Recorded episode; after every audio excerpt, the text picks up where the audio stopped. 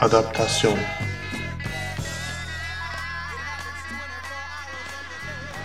Onur merhabalar. Hayır, merhabalar. Nasılsın? Gayet iyiyim, sen nasılsın? Ben de iyiyim. Bak- Dok- 9 Eylül. İzmir'in kurtuluşu. Bak unutmuşum. Ya. ya. nasıl? Kurtuluş kutlamaları devam ediyor mu? Bayağı bir baz olmuş galiba Türkiye'de. Kim kiminden kurtulmuştu orasını? Abi sanırım e, evet, dünya alienlardan kurtuldu. Şey, e, 9 Eylül'de değil mi? evet. Ya öğrendim ama yanlış öğrendim. Çünkü böyle şeyler öğretmeye çalıştığımız zaman genelde öğrenmemeye çalıştığımız için Hmm. yanlış öğreniyoruz sonucunda. Bu merasimlerin kontentini acaba kim tasarlıyor? Böyle bir olay var ya hani PS'ler olurdu ya. Bilmiyorum ben ufakken oluyordu Türkiye'de sanırım hala oluyor. Nasıl mesela çocukken okulda piyesler mi yapardınız? Evet böyle bu tip günlerde yani ya çocuklar yapıyordu ya da büyükler işte şehrin e, yaşlıları. Ha, Böyle bir- temsili, temsili- müsam şey gibi. Evet. Temsili, evet evet. Yani bu Evet. bunlar böyle ilginç ya hani Evet, şehrin yarısı düşman askeri olur. Bir Evet. tarafı e, şey olur. Mesela düşman askeri olmak ne kadar kötü bir şey aslında değil mi? Yani Kur'an'da sana düşman askeri çıktıysa artık yani tüh diyeceksin. ya Bir de bazı insanlar temsiliyetle gerçek arasındaki farkı çok iyi algılayamıyorlar. Onun için düşman askerini gerçekten düşman askeri diye algılayıp böyle kafasına bununla vuruyorlar gerçekten. Hmm. Bu İlginç. temsili müsamereden bozma gösterilerde. Benim bir Hmm. ilgimi çeken şey şu. Bunlar böyle teknolojiden hiçbir zaman etkilenmeyecek mi acaba bu tip şeyler? Yani böyle zaman değişiyor, devir değişiyor. Ne bileyim Wikipedia var. Hani gerçekler acaba o şekilde mi değil mi artık daha böyle düşünebilirsin. Geçmişe yönelik, tarihe yönelik. Ya da herkesin ne bileyim YouTube izleme imkanı var falan. Ama hala böyle bir e, temsili bir merak var yani. Hani o devam etsin. Tradition yerini bulsun. Efendim senaryo değişmesin.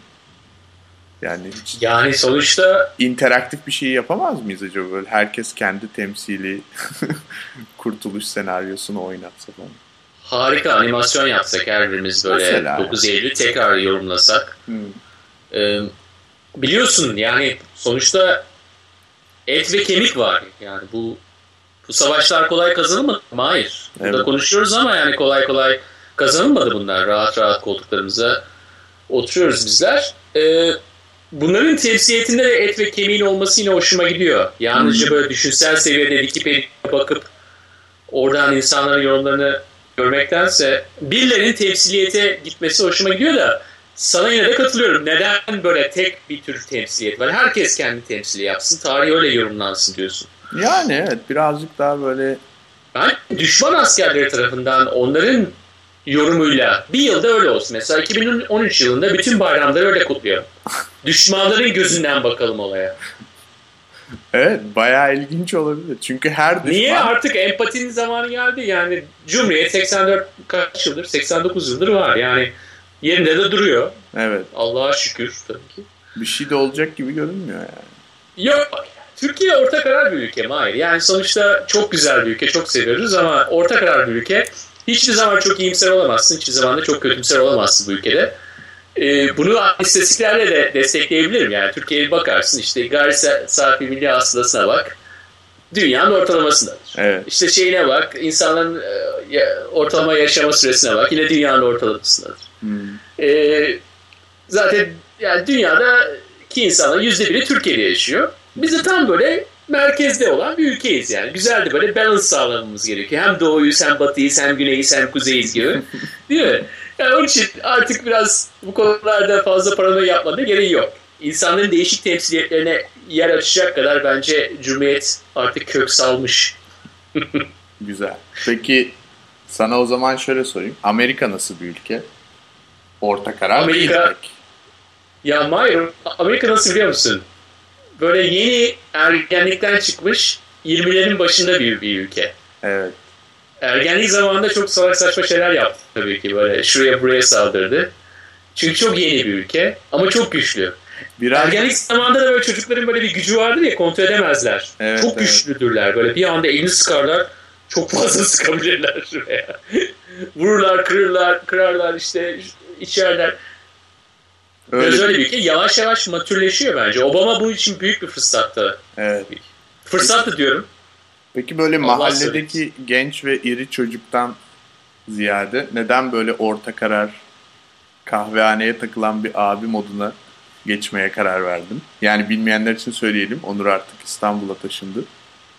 Ee, nedir bu değişikliğin sebebi? Nedir seni e, etkileyen, sana cazip gelen? Hmm, güzel bir soru.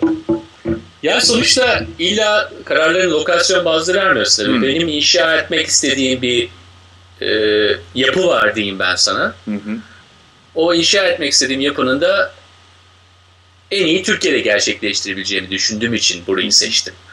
Belki zaman zamanımızda belki ülkeleri de öyle seçiyoruz. Nerede yaşayacağımızı, nereyle iş yapacağımızı. Yani kafanızda bir vizyon oluşuyor. Onu hayata geçirmek istiyorsunuz. Lokasyonu da ona göre seçiyorsunuz. Burada olur mu? Şurada yani o vizyonu nerede en iyi yapabilirim? Türkiye benim için öyle oluştu. Ama bu bir tesadüf değil tabii. Yani burada büyümüş olmamın da hani seçiminde çok büyük bir rolü var. Evet tabii. Değil mi? Yani bir yerli olmak zaten herkesin.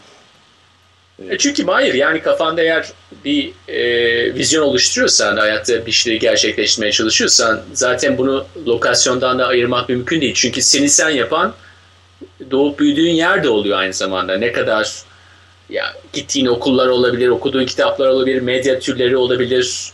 E, ama bunun sonucunda yani biraz tabii lokasyonun hala önemi var. Bir de her zaman benim yani bu konuda objektif düşünebilir miyim bilmiyorum ama yani Türkiye çok tuhaf bir ülke. Çok enteresan bir ülke. İlginç. Çok ilginç. Yani ortalama dedik. Ama yani weird vardır ya weird konsepti Amerika'da. Hı hı. İşte Austin weird'dir. İşte New Jersey weird'dir. Böyle, ya da weirdo deriz. Weird. Evet ama. yani böyle şeye uymaz. Kalıplara uymaz kolay kolay. Ee, e, Türkiye'de öyle bir ülke. Doğru. Ya bazı şeyler işte. çok sürpriz geliyor bana hep Türkiye'de. Ben de biliyorsun iki hafta kadar önce Türkiye'deydim. İstanbul'da. Hatta oradan yaptık son programlarımızı. Ee, çok şaşırtıyor yani bazı noktalarda. Ne bileyim mesela ya benim en klasik örneklerimden biridir. İşte normalde Avrupa'ya gittiğimde ya da Amerika'da işte ne bileyim Times Square'da falan sen gidip böyle fotoğraf makineni kursan bir şeyleri çekmeye başlasan kimseden izin almadan falan. Yani özellikle New York'ta tabii bir security paranoyası da olduğu için birileri gelir yani bir şeyler yapar. Hani oysa ki çok fotoğrafçı da var burada. Ya da Avrupa'da insanlar mesela çok hoşlanmayabilirler. Direkt açık yüzlerini çekersen falan. Böyle çat diye kamerayla. Türkiye'de mesela ne bileyim böyle hani konservatif görünen insanlar falan fotoğraf makinesini çıkarınca hemen bir pozlar efendime söyleyeyim. Yani sonuçta başkasının aletine bir iz bırakıyorsun yani bir imge bırakıyorsun. İlginç bir psikolojisi de var aslında özellikle çağımızda hani extra high resolution bir suretini bırakıyorsun başkasına. E, bununla hiçbir sorun olmuyor mesela genelde Türkiye'de insanların. Yani ben hoş hoşuma gidiyor yani çünkü böyle bir kendi suretlerini sahiplenmiyor olmaları. Daha kamu evet. kamusal bir mal olarak düşünüyor olmaları. İlginç hani ne bileyim dini sebeplerden dolayı bile buna biraz karşı olmalarını beklerim. Çünkü ne bileyim suret falan bunlar çok hoş karşılanan şeyler değil aslında. Ama e, öyle olmuyor. Şaşırtıyor yani. Simitçi hemen koluna giriyor falan. Abi gel çekelim fotoğraf falan. Yani ilginç buluyorum böyle e, bazı şeyleri çok içselleştirmiş bir kültürü var Türkiye'nin bence. Evet, yani bunlar da bazı kabile kültürlerinde eğer böyle fotoğraf çekmeye çalışırsan senin onların ruhunu çaldığını düşündükleri evet. için sana engel olabilirler. Evet. Bunlar da böyle bence iş hayatı için e, yani global gelişmeler ve teknolojilerle beslenmiş ama bütün bu lokal zevklere hitap eden bir sürü açık alan bırakıyor. Çünkü Avrupa'da ya da Amerika'da yaşayan bir insanın böyle bir proje geliştirmesi mümkün değil zaten. Anlatabiliyor muyum? Yani o kültür zaten onu kabul edecek bir noktada değil. Ama aynı araçları ve aynı teknolojileri kullanarak Türkiye'de yapılabilecek çok fazla proje olduğunu gördüm ben. Yine onu düşündüm. Yani muazzam bir boşluk görüyorum ben belli alanlarda. Ki yani günümüzde hep işte küreselleşme artık ağzımıza sakız olmuş. İşte bu standartizasyon standartizasyona yol açacak. Herkes aynı mı olacak diye. Artık biraz 90'ların sonlarına kaldı söyle. Tabii o eskidi yani. O eskidi. Şimdi ne var? Hep adapte olmak. Yani Hı-hı. Domino's Türkiye'ye geliyor. Türkiye'ye göre reklamlar yapıyor. Coca-Cola ilk bunu yapan şirketlerden biri. Ee, Endemol mesela. Endemol biliyorsun Hollandalı bir şirket. İşte reality show formatlarını satıyor. Ee, Türkiye geliyor artık Türkiye'de bir şubesini açtı. Öğrendiler yani artık bunu birisine vermeyelim Türkiye'de. Biz kendimiz yapalım diye. Bakıyorsun Ucuza gitti şovda. çok.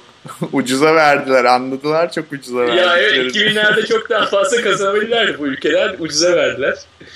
Ee, bakıyorsun tabii ki yani bir reality show'da özellikle neden örneği veriyorum.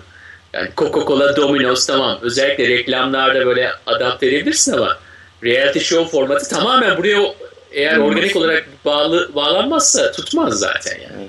Grift bir halde yani çünkü. E, günümüz öyle yani sonuçta küreselleşme ve evet ve lokalleşme. Bunu da dedik yani biz birkaç programdır. Bu da değişecek bir şey değil. Hı hı. E, onun için de büyük şirketlerin özellikle Türkiye'ye kendileri adapte etme biçimlerine baktığım zaman hani Türkiye'nin güzelliklerini ayrı bir görmeye başlıyorsun. Hı hı. Değil mi yani böyle renkli bir şekilde kendilerini adapte ediyorlar. Yani siyah beyazken Amerika'da, Avrupa'da şirket, Türkiye'de ben siyah beyaz kalırsam burada mal satamam. Renkli evet. gelmeliyim diyor. Evet, Sarısını doğru. koyuyor, kırmızısını koyuyor, şunu koyuyor. Yani demek ki öyle görüyorlar bu ülkeyi. Burada mal satmak için de, servis satmak için de kendilerini öyle empoze etmeleri gerekiyor. Bence bu Türkiye için bir şey söyler. Evet. Kolay yani, kolay böyle siyah beyaz şeylerin tutmayacağını söyler. Hı hı.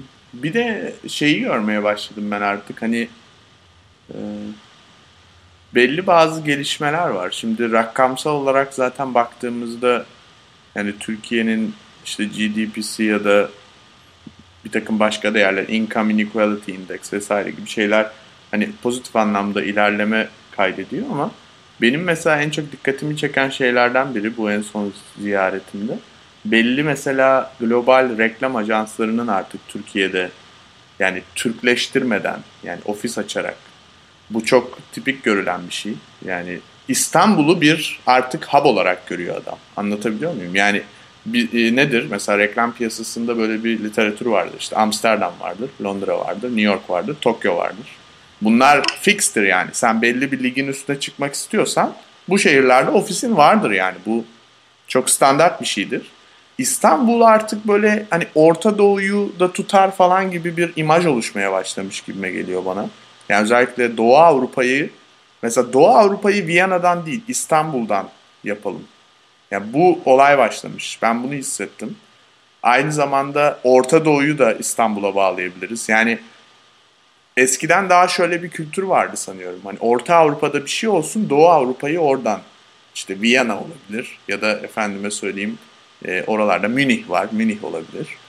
Bu bu değil yani artık olayı tersinden dönmesi gerektiğini birazcık daha anlamışlar gibime geliyor ve o yüzden İstanbul'un böyle ilginç bir parasal ya da rakamsal değişikliklerinden değil ama belli ligin üstündeki adamların oraya artık belli bir sebeple gelmeye başladıklarını gördüm yani ben bu sefer. Yani şehirdeki bazı değişikliklerin de bununla ilgili olduğunu düşünüyorum. Yani inanılmaz bir inşaat durumu var falan. E bunlar hep böyle e, Viyana değil yani. Onu çözmüşler. Çünkü sen hani Türk dizilerini izliyor yani adam Bosna'da falan. Anlatabiliyor muyum? Yani Doğu Avrupa bir noktada İstanbul. Hani belli headquarters İstanbul. Ayrıca Middle East'te. Yani çünkü Dubai de değil. Yani orası başka bir yer. Evet orada da bir şeyler olabilir ama yani Orta Doğu Dubai'den idare edilecek bir durum yok ya da Katar'dan. İstanbul yani orası. Bu, bu benim daha çok ilgimi çeken bir şey Türkiye'nin geleceğine dair. Hani bir lig atlama durumu ya da bir pozitif gelişme varsa ben bir sürü insanın artık oranın bir hub olduğunu kabul etmesi ya da bu şekilde düşünerek hareket etmesiyle ilgili olduğunu hissettim. Yani Aslında bu hislerimi de hiç bu kadar sanırım açıkça daha önce kelimelere dökmemiştim ama e, şu anda dökünce daha da manidar geldi. Çünkü böyle bir his vardı yani İstanbul'da bir şey hissettim bu sefer. O hissin ne olduğunu anlamaya çalışıyordum. Sanırım biraz böyle. Evet, evet. Hatta e, geçen gün bir arkadaş herhalde Twitter mesajıydı. Şey dedi yani yeni Delhi'ye gittim dedi. İstanbul'dan sonra bana şey gibi geldi. Böyle durgun bir köy gibi geldi diye yazmış.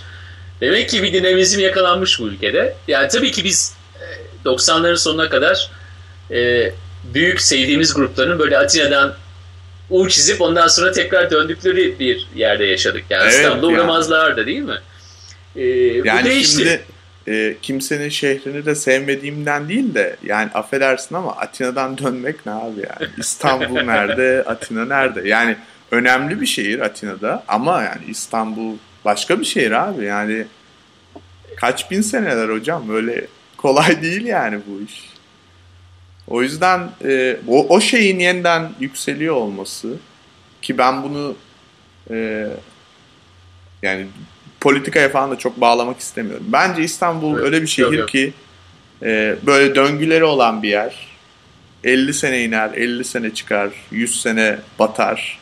100 sene sonra dünyanın en önemli şehri olur falan. Bence şehirler böyle yerler. Bazı şehirler dünyada. E, İstanbul'da yani, öyle bir yer. Bazen yani. durgunluk dönemlerini geçirecekler, bazen yükselecekler. Evet. Tekrar yani işte geçen haftalarda New York'ta da konuşmuştuk. Çeşitli evrelerini konuşmuştuk. Hı hı. Ama biraz hani çok pozitif konuştuk şimdiye kadar.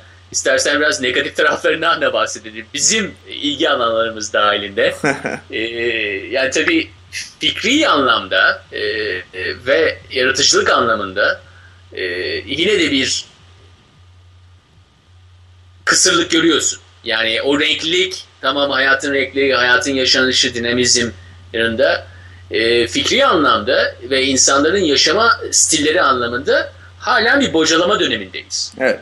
E, ve bir merak ediyorum esasında buraya dönmemin nedenlerinden bir minor nedenlerinden bir tanesi de oradaki geçişi nasıl yapacağız? Yani 2010'lar ve 2020'lerde nasıl insanlar daha özgür bir şekilde kendini ifade etmeye e, edebilecekler ve bunun için hangi enstrümanları kullanacaklar?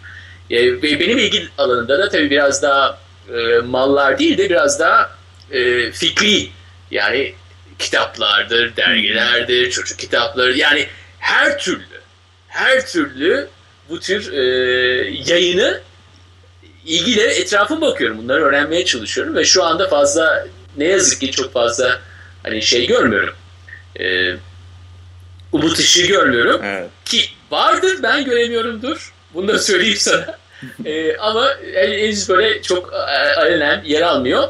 Bunun nedeni de tabii bu kısırlığın nedeni de hala böyle bir yukarıdan, merkezden bir hegemonya olması. Hı hı. O hegemonyanın cinsi ne olursa olsun merkezden yönetilme anlayışının hala ülkeye nüfuz etmesi. Yani eğer Türkiye'nin hani İstanbul tamam 2000'lerde farklı, farklı bir yer oldu diyoruz ama devamına baktığımız zaman Türkiye dahilinde bu merkezden yönetilme şeklinin kırıldığı zaman, kırılma noktasına geldiği zaman bu şehrin de bir sonraki aşamasını görebileceğiz. Yani ben... Anlatabiliyor muyum? Evet anlıyorum. Ee, şimdi bu kısırlık bence zaten rakamsal olarak da his, hissiyat olarak da mevcut. Yani ben senin gibi düşünmüyorum. Muhtemelen yok yani. Senin e, beklediğin kalitede dergi, ürün vesaire hani fikir ürünü e, çok olduğunu düşünmüyorum açıkçası. Hani bunu sevindiğimden değil de gerçek öyle olduğu için söylüyorum. Ay çok yetenekli insan var. Çok o tabii. Şeyleri tabii. devamlı konuşan, devamlı yazıp çizebilecek insanlar var. Fakat şu andaki piyasa öyle oluşmamış. Evet. Şimdi Çünkü burada ya kafana topakla topakla evet. vuruyorlar ya da henüz e, işte izleyici onu istemiyor ya dinleyici onu istemiyor, okuyucu onu istemiyor diye. Şimdi abi ben sana kendi hayatımdaki senelere yayılmış düşüncemden bir e, özetle bu konuyu açıklayayım. Freedom of speech diye bir kavram var değil mi? Yani bu böyle Aa, evet, bu batıdaların inanılmaz takık olduğu bir kavramdır. Avrupalılar özellikle yani. Ama işte Çin dünyanın bir numarası olacak falan. İyi de Çin'de freedom of speech yok falan. Direkt hani ya ilk ilk sana söyleyeceği şey budur yani. Sen Çin hakkında dünyanın en pozitif şeylerini söyleyebilirsin. Ama adamın sana ilk söyleyeceği şey budur. Şimdi burada e, bunu niye yaptıklarını ben çok düşünmüştüm. Çünkü Türkiye ile ilgili de freedom of speech konusunu çok konuşmak isterler. Ee, ilk başlarda şey diye düşünmüştüm. Böyle bir demokrasi fetişizmi ne sahip olduklarını. Yani gereksiz yere bu konuyu ısrarla abarttıklarını. İkinci etapta bunu politik bir tool olarak kullanmaya çalıştıklarını düşünmüştüm.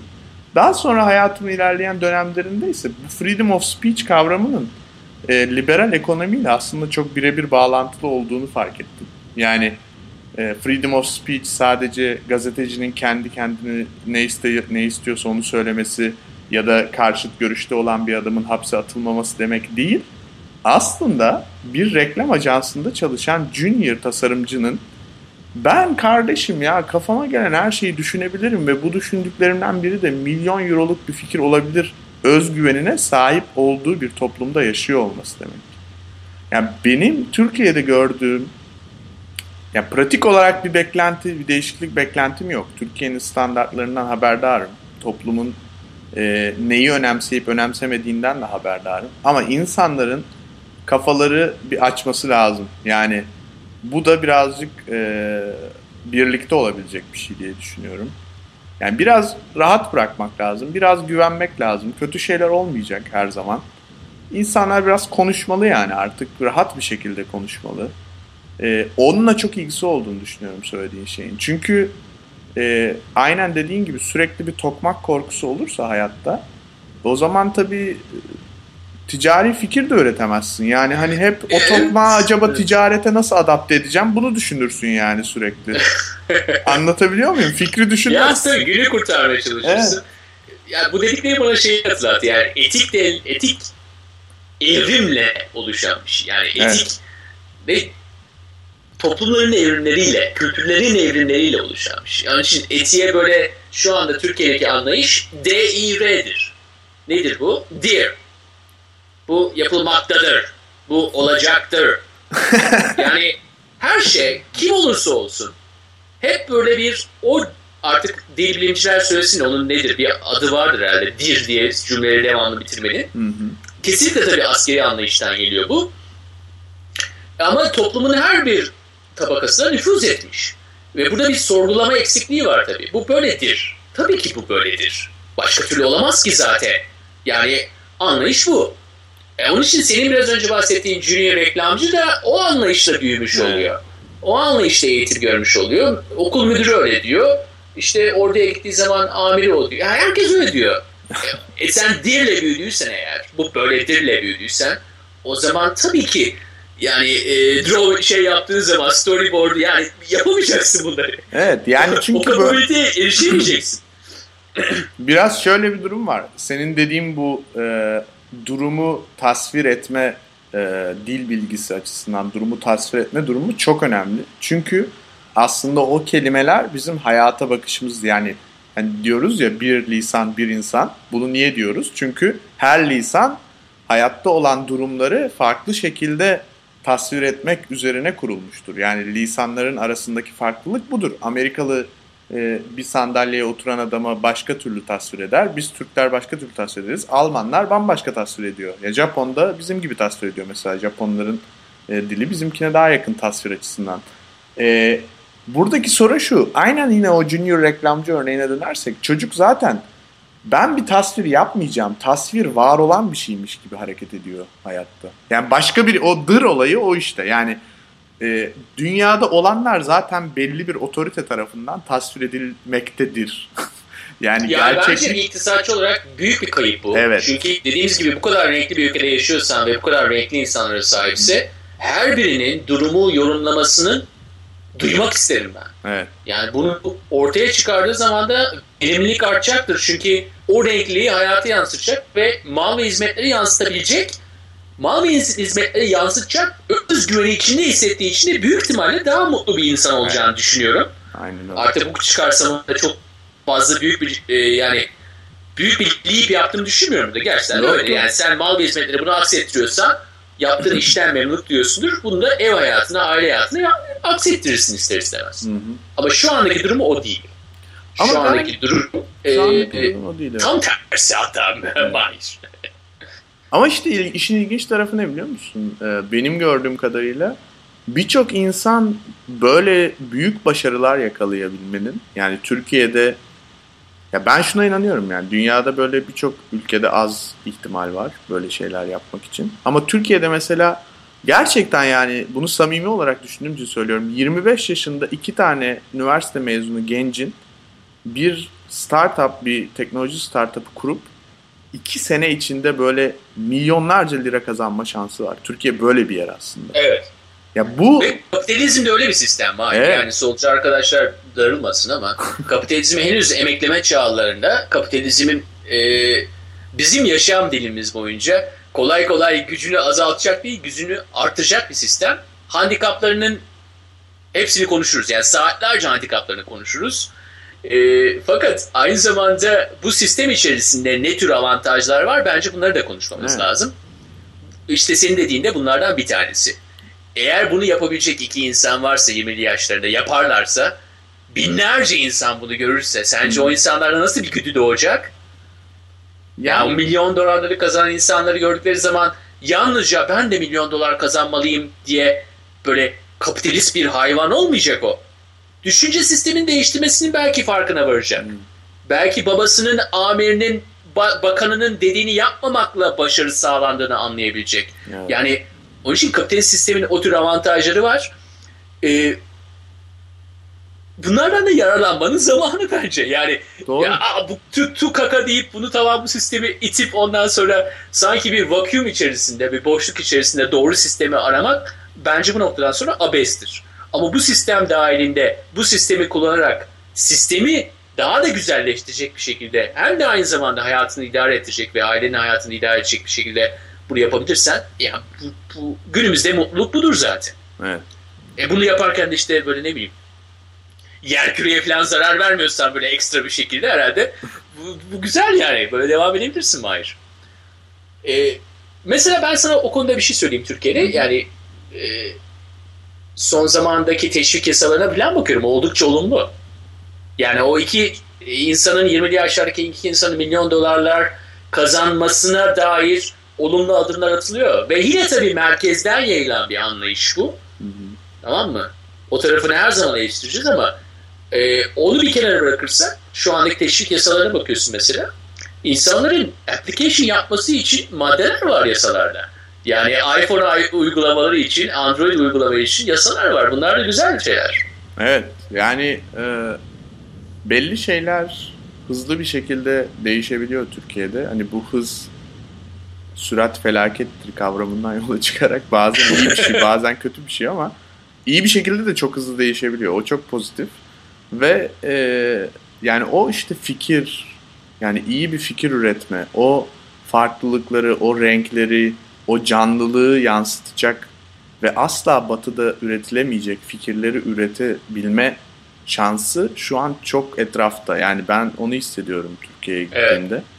Ve Yani onu yap- window of opportunity. Türkçesi Aynen. nedir? e, işte Bir fırsat, fırsat penceresi penceresi. Evet. yani bu ülke için. evet aynen öyle aslında. Yani fırsat pencereleri tarihte böyle bu tür yani ne olur 20 sene 30 sene açılır. Kullanırsın kullanamazsın ama şu anda kullanılması için bazı e, durum mevcut Hı ama öbür taraftansa daha çok işimiz var. Şimdi Onur ben buna Biz dair dillerin ülkesinde yaşıyoruz. Evet. çok net bir örnek vereyim. Kendi gördüğüm bir şey. Mesela e, Türkiye'de her zaman için e, 80 öncesi dönemlere dair bir konuşma ve tartışma yoksunluğu vardı ben büyürken Türkiye'de. Yani sanki o dönemler yokmuş işte bir sürü şey olmamış falan gibi. Herkes öyle bir havada takılıyordu yani. Hani 80 öncesi reset, 80'de reset atılmış gibi bir mod vardı yani genel olarak. Fakat dikkat edersen diziler yani son zamanlarda azaldı ama belli bir süre öncesinde bunu işte o tam bahsettiğimiz farklılık, renklilik aslında insanların içinde olan şeyleri görebilme, konuşabilme vesaire üzerinden belli bir yapım şirketleri bu konseptlerin üzerine çok çalıştılar ve o diziler çok tuttu aslında. Çünkü zaten o vardı yani hani herkes işte izlemek istiyordu yani öyle bir dizi yapsan onu izleyecekti yani çok obvious bir işte böyle fırsatlar var Türkiye'de bence ve e, dizilerin televizyonun aslında Türkiye'de çok hoş, hoşlanmasam da e, bu fırsat yakalama konusunda en iyi alanlardan biri olduğunu görüyorum. Televizyona iş yapan çok ilginç şeyler, insanlar ve kurumlar var şu anda. Ve ilginç projeler görüyorum Türkiye televizyonlarında. Bu ilgimi çekiyor. Mesela çünkü onlar tabii ki çok büyük bir market var. Çok iyi para var. O yüzden aslında orada oluyor birazcık bu iş. Ama yine de e, yani şuna inanmıyorum ben artık. İşte ben mesela Türkiye'de bir İstanbul hipsterları falan dizisi yapılsa acayip tutar ya. Çok ciddi söylüyorum büyük tutar yani öyle diyeyim. Böyle bir şey görmedim de. İşte hipsterlar İstanbul'da nereye gidiyor? Kiki'ye mi gidiyor? Mini müzikole mi gidiyor falan. Hipsters Life falan gibi bir belgesel yapsan tutar yani. Bayağı izleyen olur ben söyleyeyim. Yani öyle bir şey yok yani. Türkiye'de böyle o dırcı insanlar evet. hip Türkiye'de hipster yoktur. Hani bunu define eden o öyle bir şey yok. O bir illüzyon abi. Hipster çok var Türkiye'de. Ben gördüm ben ya. son 10 günde bayağı bir karşılaştım. Onu demek yani. istiyorum. Yani. O yüzden şey. o, o dırcıları unutup hakikaten etrafımızda ne var? Ben ne yaparsam bu insanlar da buna iştirak ederler ya da alırlar ya da işte çoğaltılar yani, ya düşünüldüğünde. İşte öyle yani şey. piyasa yalnızca mainstream'e e, ürün yapmaktan zamanla e, vazgeçecek. Yani mainstream'in yanında aynı zamanda nişe ürün yapmaya başlayacak. Evet. Çünkü niş de satacak. E, şu anda yani tamam daha yeni başlıyoruz bu olaya. Mainstream satıyor. Yani televizyon da bunun en büyük aracı zaten farkındaysan. Televizyonda iş yapmanın da yani mainstream olmak zorundasın. E, zamanla. Ve bence nişte Türkiye'den çok güzel nişler çıkar. E, çünkü e, yani bakıyorsun zaten coğrafyaya bakıyorsun hep yeni gelen eskiden orada olanı bir şekilde değiştirmeye çalışmışsın. Sen benden olacaksın demiş değil mi? Ama hep böyle o renkler devam etmiş.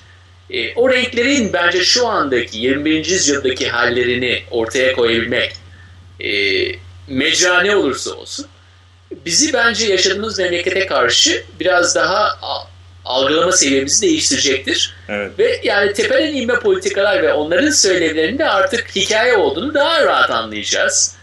Ee, asker olsun, politikacı olsun, e, öğretmen olsun, kim olursa olsun onların söylemlerinin yalnızca söylem olduğunu, hı hı. E, nasıl kavimler gelip işte siz artık bize inanacaksınız, bizim dediğimizi yapacaksınız yoksa hepinizi kesip atacağız demişler ya. Bu insanlar da çoğunlukla o amaçla hareket ediyor. Evet. Politikacı işte e, amirdir, komutandır değil mi? power struggle yani. Sonuçta. Evet yani görevleri gereği böyle. İşin doğası ya, o. Evet ama niş çok güzel. Yani nişte e, renklilik, esas renklilik o zaman ortaya çıkacak. E, bunun oluşması için de illa politik sistemin değişmesine falan beklemeye gerek yok. Bence de hiç yok. E, yani kapitalist sistemin güzelliği de o zaten. E, kendi anlayışını e, satabilecek bir birim haline getirdikten sonra alıcıları varsa hayatını devam ettirebiliyorsun. Evet. Yani ee, de... Ve burada bence yani bunu artık kanıksamamız lazım. Yani kapitalist sistemin bu tarafını yakalamamız lazım. Bakın ben şimdi oturduğum yerde şok market var. Şok market ülker tarafından satın alınmış. Artık oradan alkol ürünleri alamıyorum. Hı hı. Bu beni rahatsız etmiyor. Çünkü yani o şirket orayı satın almış. Kendi anlayışına göre bazı hizmetleri vermeye devam ediyor. Bazı hizmetleri vermiyor. E, kapitalist sistem olur işte. Sen de kendi şirketini kurduktan sonra bu, bu tür e, neyi yapacaksın, neyi yapmayacaksın onları yani kendi cumhuriyetini oluşturuyorsun. Şirketler öyle bir şey. E kapitalist yani, sistemde bize onu getiriyor. Evet yani zaten bence buradaki en büyük farklılık ya da daha doğrusu anlaşılması gereken nokta şu. Bir dominasyon olmak zorunda değil. Yani tabii ki belli e, markalar ya da belli şirketler daha büyük piyasa payına sahip olacaklar ama yani sadece içki satan bir market zinciri falan niye yok İstanbul'da anlamıyorum ben. Benim gördüğüm kadarıyla herkes sabahlara kadar içiyor yani. Hani öyle böyle içmiyor yani. Aksırıncaya kadar, tıksırıncaya kadar. Evet, aksırıncaya, tıksırıncaya kadar içiyorlar. E hala içiyorlar. Yani çok ayıp, hani, çok ayıp. E, demek ki çok güzel bir market var. Ben niye yani 500 metre yürümek zorundayım, 1 kilometre taksiyle gitmek zorundayım anlamıyorum yani. Yok mu bir tane iş adamı açsın işte ne güzel. Bayağı iyi para da kazandırır diye tahmin ediyorum açıkçası. E, ya bunu işte o dırcı zihniyet biraz bunu etkiliyor. Ha şokta içki satılmamaktadır. Demek ki artık içki kötü bir şeydir. Öyle bir şey yok ki abi. İçen içecek zaten. Yani İstanbul ya da Türkiye böyle bir toprak yani. Bunu artık hala tartışıyorsak bana biraz komik geliyor yani. E, tabii yani güçler güçlenen olacak bir tarafta. Evet. E, buna karşı her zaman bir reaksiyon var. Evet. ama buna reaksiyonu sen Aa, güçlü çok güçlendi e, diye yalnızca ona e, sövmekle yapmayacaksın. Sen de başka bir structure oluşacaksın. Sen de o zaman güçleneceksin belki. Evet. Ve bu güçler arasında bir denge oluşacak. E, yani Türkiye gibi ülke orta karar bir ülke dedik. Yani dengeli dengeyle bunu sağlayabilir. Belki de e, olan sistem dahilinde herkes kendi anlayışını e, ticari anlamda ve söylevsel anlamda ortaya koyabilirse o zaman o denge oluşur zaten. Evet. Yani o zaman hala işte 19. yüzyılın e, şeylerine kalmayız işte yani böyle millettir, dindir, e, kavimdir, e, neydi bir tane daha var Türkiye'de çok önemlidir. Irk.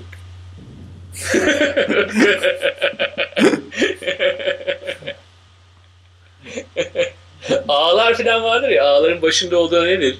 Ha şey mi diyorsun? Ee, aşiret. Aşiret. aşiret. Ee, böyle Mahir'cim. Evet. Neyse şimdi e, bu zengin Türkiye sohbetinden sonra e, benim özellikle konuşmak istediğim bir konu var. Biz e, programı yapmıyor iken Apple'ın patent davası sonuçlandı Kuzey Amerika'da. Yani sanıyorum Kanada ve e, Amerika Birleşik Devletleri için geçerli olacak. E, Kuzey Amerika marketi için. Samsung 1 e, milyar dolar ödemeye mahkum oldu. Sebebi de işte Apple'ın mobil ürünlerindeki geliştirmiş olduğu patentli teknolojilerini aynen alıp uygulamak ve bunları patent kurallarını ihlal etmek.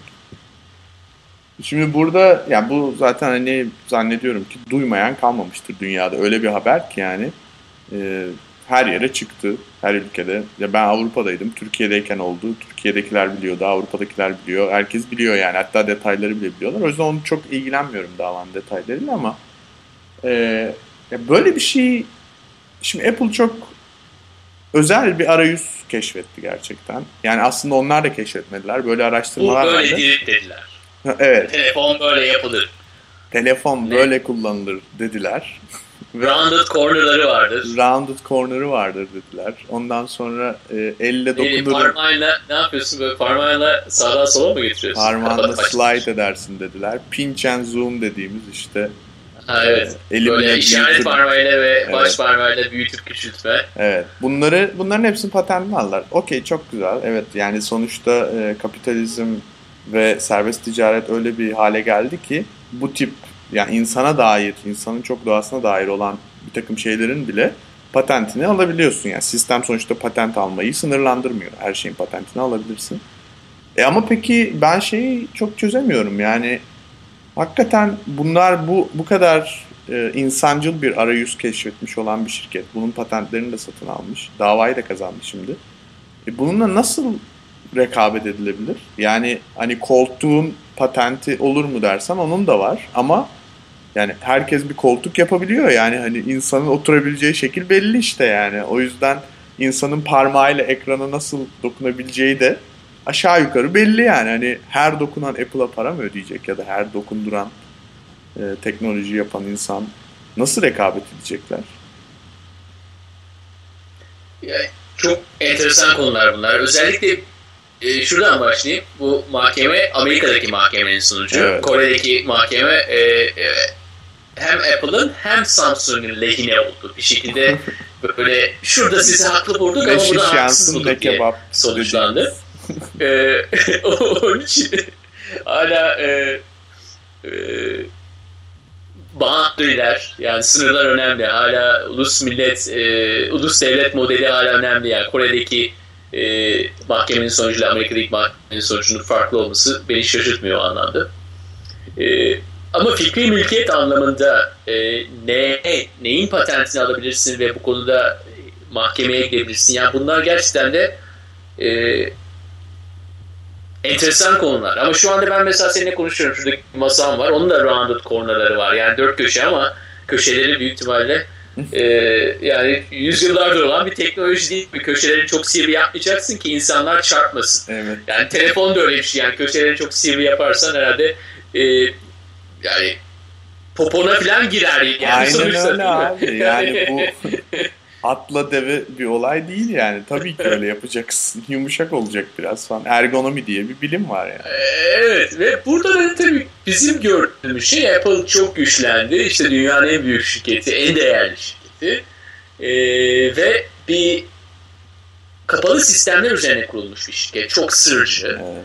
Ve dünya üzerinde e, ne kadar Apple ürünlerini koşa koşa hepimiz alsak bile bu hegemonyaya karşı bir e, reaksiyon gösteriyoruz. Yani bu mahkeme olurken keşke Samsung kazansa diyoruz. Apple'a çok fazla önem vermiyoruz o anlamda. Yani diyoruz ki Apple'ın e, patentleri olabilir, bunların da farkındayız ama biz yine de Samsung'un tarafındayız. Bir milyarlık bir e, mahkeme sonucu olduğu zaman Samsung'un tarafını tutuyoruz. Yani bence e, patentler sana öyle bir şey sağlarsa, öyle bir hegemonya sağlama e, sağlarsa ister istemez bir reaksiyon oluşuyor.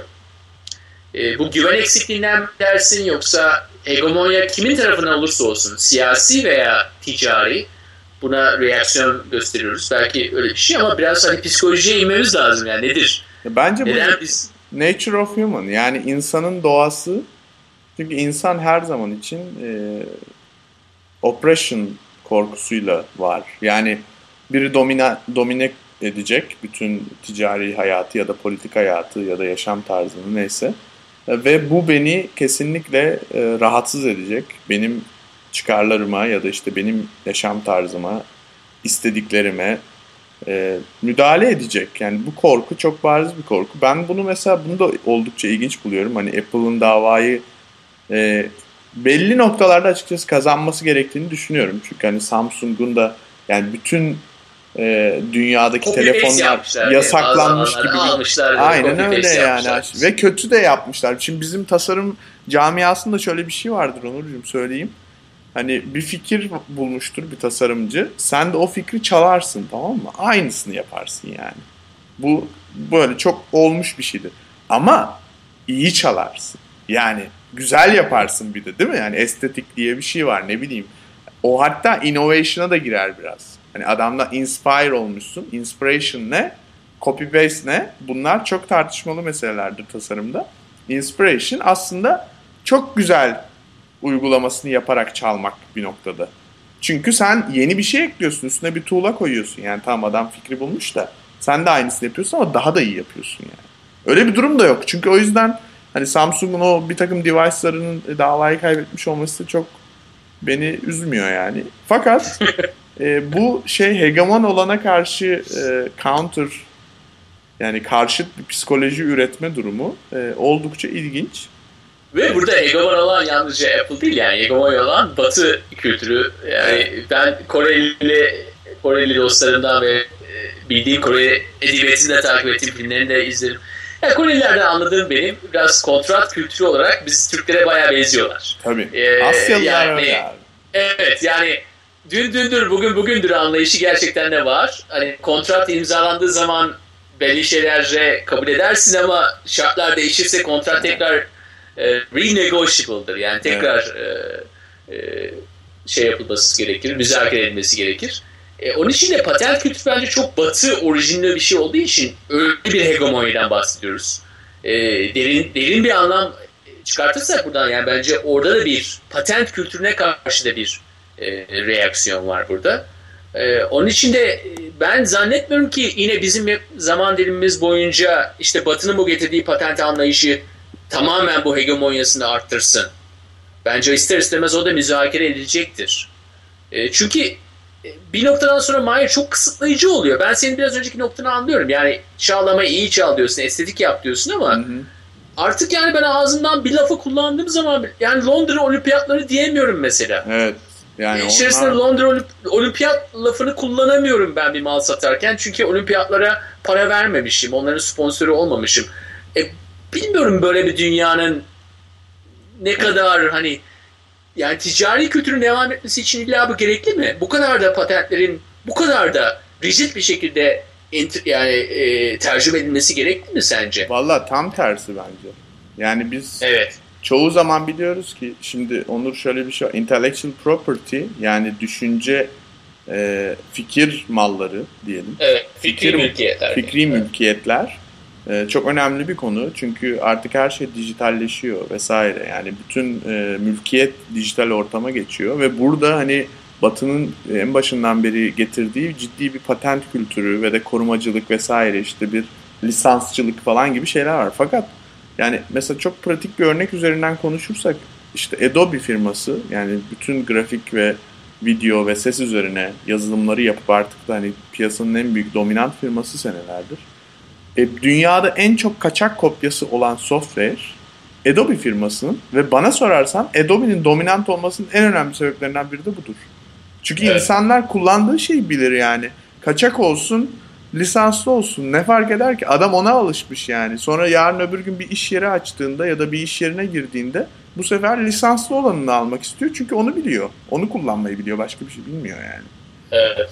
Yani burada çok kritik bir nokta var ve mesela Türkiye'deki kültür, Kore'deki ya da Asya'daki Ruslarda da var bu. Bu intellectual property kavramının sıkıntılı olan taraflarını kabul etmiyorlar. Yani o da nedir mesela? Televizyonda yayınlanmış bir dizi. Dizi air olmuş yani. Hani bu bütün herkese public olarak yayınlanmış yani bir kere. Burada bir intellectual property hakkı kalmadığını düşünüyor mesela Türkiye'deki insanlar. Çünkü hani yayınlanmadan önce versen o ayıp bir şey yani anlatabiliyor muyum? Hani çünkü daha kimse çalman gerekecek. Abi. Çalman gerekecek. Yapımcının çantasını alıp Evet. Ama yani bir kere yayınlanmış. Ya ben bunun çok conceptual bir şey olduğunu düşünüyorum. O yüzden bu noktaya çok takıntılıyım. Bir kere hayata geçmiş yani. Herkes gözleriyle görmüş. Bitmiş diyor yani hocam. Tamamdır bu evet. diyor. O yüzden ben diyor YouTube'a yükleme hakkına sahibim diyor. Ve yani bunun gerçekten senelerdir takip ediyorum. Mesela ya da Lig TV maçı gibi şeyler. Böyle bunun asla durdurulabileceğine artık inanmıyorum. Yani ne olursa olsun nasıl sistemli çünkü kültürel olarak bunu haz istemiyor ya insan yani buna karşı adamın kafası o şekilde çalışmıyor yani. E burada en önemli karar verici de yani o orijinal e, içeriğin ilk sahipleri. Yani evet.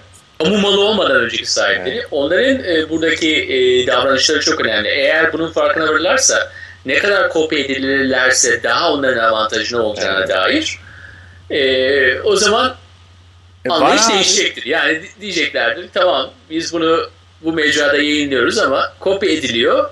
Biz buna da göz yumacağız. Hani o kelimeyi kullanırım. Göz evet. yumacağız çünkü bizim yararımıza bu. Ne kadar kopya edilirsek orijinaline o kadar daha fazla talep gelecek. E, Mahir farkındasın ya bu batıda böyle değil. Değil. Yani batı patent yani... anlayışı kesinlikle bu dijital kültürün getirdiği bu yeniliğe açık bir şey değil. Belki de Doğu bize onu anlatacak. Ee, Çinli, Ruslu, Türk e, insanlar bunu bize Yani bu peer, peer ekonomi kavramı konusunda bu e, patentlerin ya da intellectual property e, kanunlarının çok ciddi handikapları var. Ve Asya evet. Asya bunu dinlemeyecek. Yani Asya oradan evet. çok büyük kazanacak ve bence hala da zaten kazanıyor. Neden biliyor musun? Evet. Çünkü e, Amerika'da yayınlanmış bir dizinin bile bir kopyasını izlemek veya işte onu indirmek yasak. Yani illegal bir şey bir sürü insan yapmasına rağmen öyle. Ama tabii kimseyi gidip evinden alamazsın bunun için. Böyle bir saçmalık olmaz yani. Ama Mesela Türkiye'de bazı dizi yapım şirketlerinin YouTube kanalları var. Kendileri upload ediyorlar kendi dizilerini. Çünkü biliyor yani upload olacak en azından diyor ki benim kanalımdan upload olsun. Milyonlarca view alıyor. Milyonlarca kere izleniyor çünkü o bölüm bir daha. Ve YouTube'dan reklam yayınlayarak bunun üzerinden para kazanıyor herif. Yani zaten durduramayacağım. Çok pragmatik bir mantık aslında. Zaten Ve benim... televizyonlarla yaptıkları da ona göre yapıyorlar. Yani televizyonlar da bunun farkında olduğu için e, bir şekilde YouTube'dan alınacak gelirleri de televizyonlarla paylaşıyorlar. He? Yani çünkü e, gelişmelere adapte olmak için e, kar marjlarını herkes arttırmak ister. E, değişik mecralarda temsil edip de kar marjlarını arttırabilirler. Evet. E, denge dedik Mahir. Galiba e, önümüzdeki dönemde böyle bu tür içerik üretimlerine baktığımız zaman bu dengenin e, halini göreceğiz. Ama e, şöyle bitirmek isterim ben. Yani e, yaratıcılık çok önemli. Evet. E, yaratıcılığı e, devamını sağlamak için hangi structure, strüktürü oluşturabilirsen o strüktürün oluşturulması lazım. E, ticari veya siyasi işte toplumsal anlamda. E, bunda işte bu tür dengelerle yaratıyorsun. Bazen de işte bu patent kültürünün bu kadar hegemonyasının artması da yaratıcılığı öldürüyor. Yani militer bir sisteme dönüyor. E, onun için yani biz militer sistemi istemiyoruz, biz kapitalizm istemiyoruz, biz bunu istemiyoruz. Esas bizim istemediğimiz şey insanların yaratıcılıklarını kullanamadıkları e, organizasyon oluşturmak. Yani onu kullanabiliyorlarsa okey ya. Yaşarım ben orada. Evet ben de senin söylediklerine çok katılıyorum Onur. Sanırım özgün yaratıcılığın nasıl olması gerektiği yani batıdan copycat yöntemiyle değil de Türkiye'de başka değerler var, başka bir insan kitlesi var, başka bir kültür var toprakta. Onu nasıl global dengeler içerisinde yeniden kurgulamak gerekiyor? Bizim bulmaya, buldurmaya çalıştığımız şeyin o olduğunu düşünüyorum. Yani intellectual property rights çok harika bir şey. Kesinlikle Türkiye'de de aynısını uygulamalıyız. I don't think so yani. Başka bir ülke, başka insanlar, başka şekilde olması gerekiyor.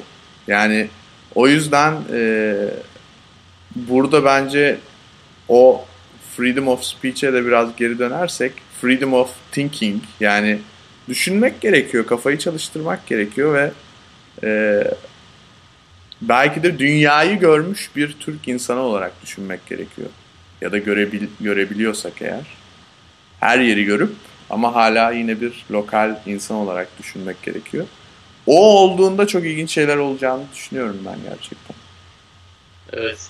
İstersen bu konuştuklarımızın bir temsili gösterisini yapalım böyle. Evet istersen. E, hangimiz şey düşman podcastçı olsun? düşman podcast. Artık kura çekeceğiz var. Evet. O zaman ben senin suratına kapatıyorum temsili bir gösteriyle. Haftaya görüşmek üzere. Haftaya görüşmek üzere. Bu noktadan sonra artık e, İstanbul ve New York olarak devam edeceğiz. Evet. E, hayrola diyorum. Hayrola. Hadi bakalım. Rastgele diyeyim ben de. Görüşmek üzere. Görüşmek üzere Mahir.